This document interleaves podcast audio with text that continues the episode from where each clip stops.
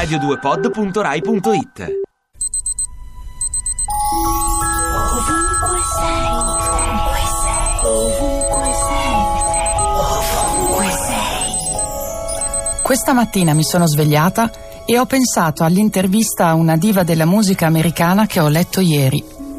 Lei si chiama Taylor Swift ed è entrata nella storia per aver eguagliato un record di presenza in classifica che non era mai stato raggiunto da una donna. Oggi ha 24 anni, diversi milioni di patrimonio e un nuovo taglio di capelli.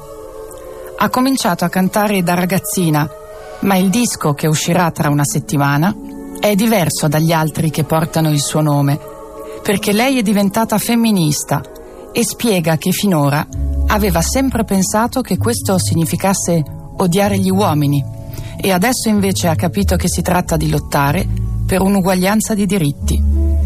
Allora ho pensato alla studentessa di una prestigiosa università americana che da qualche tempo se ne va in giro con un materasso sulle spalle per dimostrare a tutti che la violenza sessuale che ha subito da un collega le pesa sul corpo e sul cuore, anche perché nessuno le crede. Lei si chiama Emma Sulkovic e ha deciso che la sua resistenza creativa diventerà l'argomento della sua tesi di laurea in arti visive. E mi sono detta, quante cose può contenere una piccola parola di quattro lettere? A, R, T, E. Ti piace Radio 2? Seguici su Twitter e Facebook.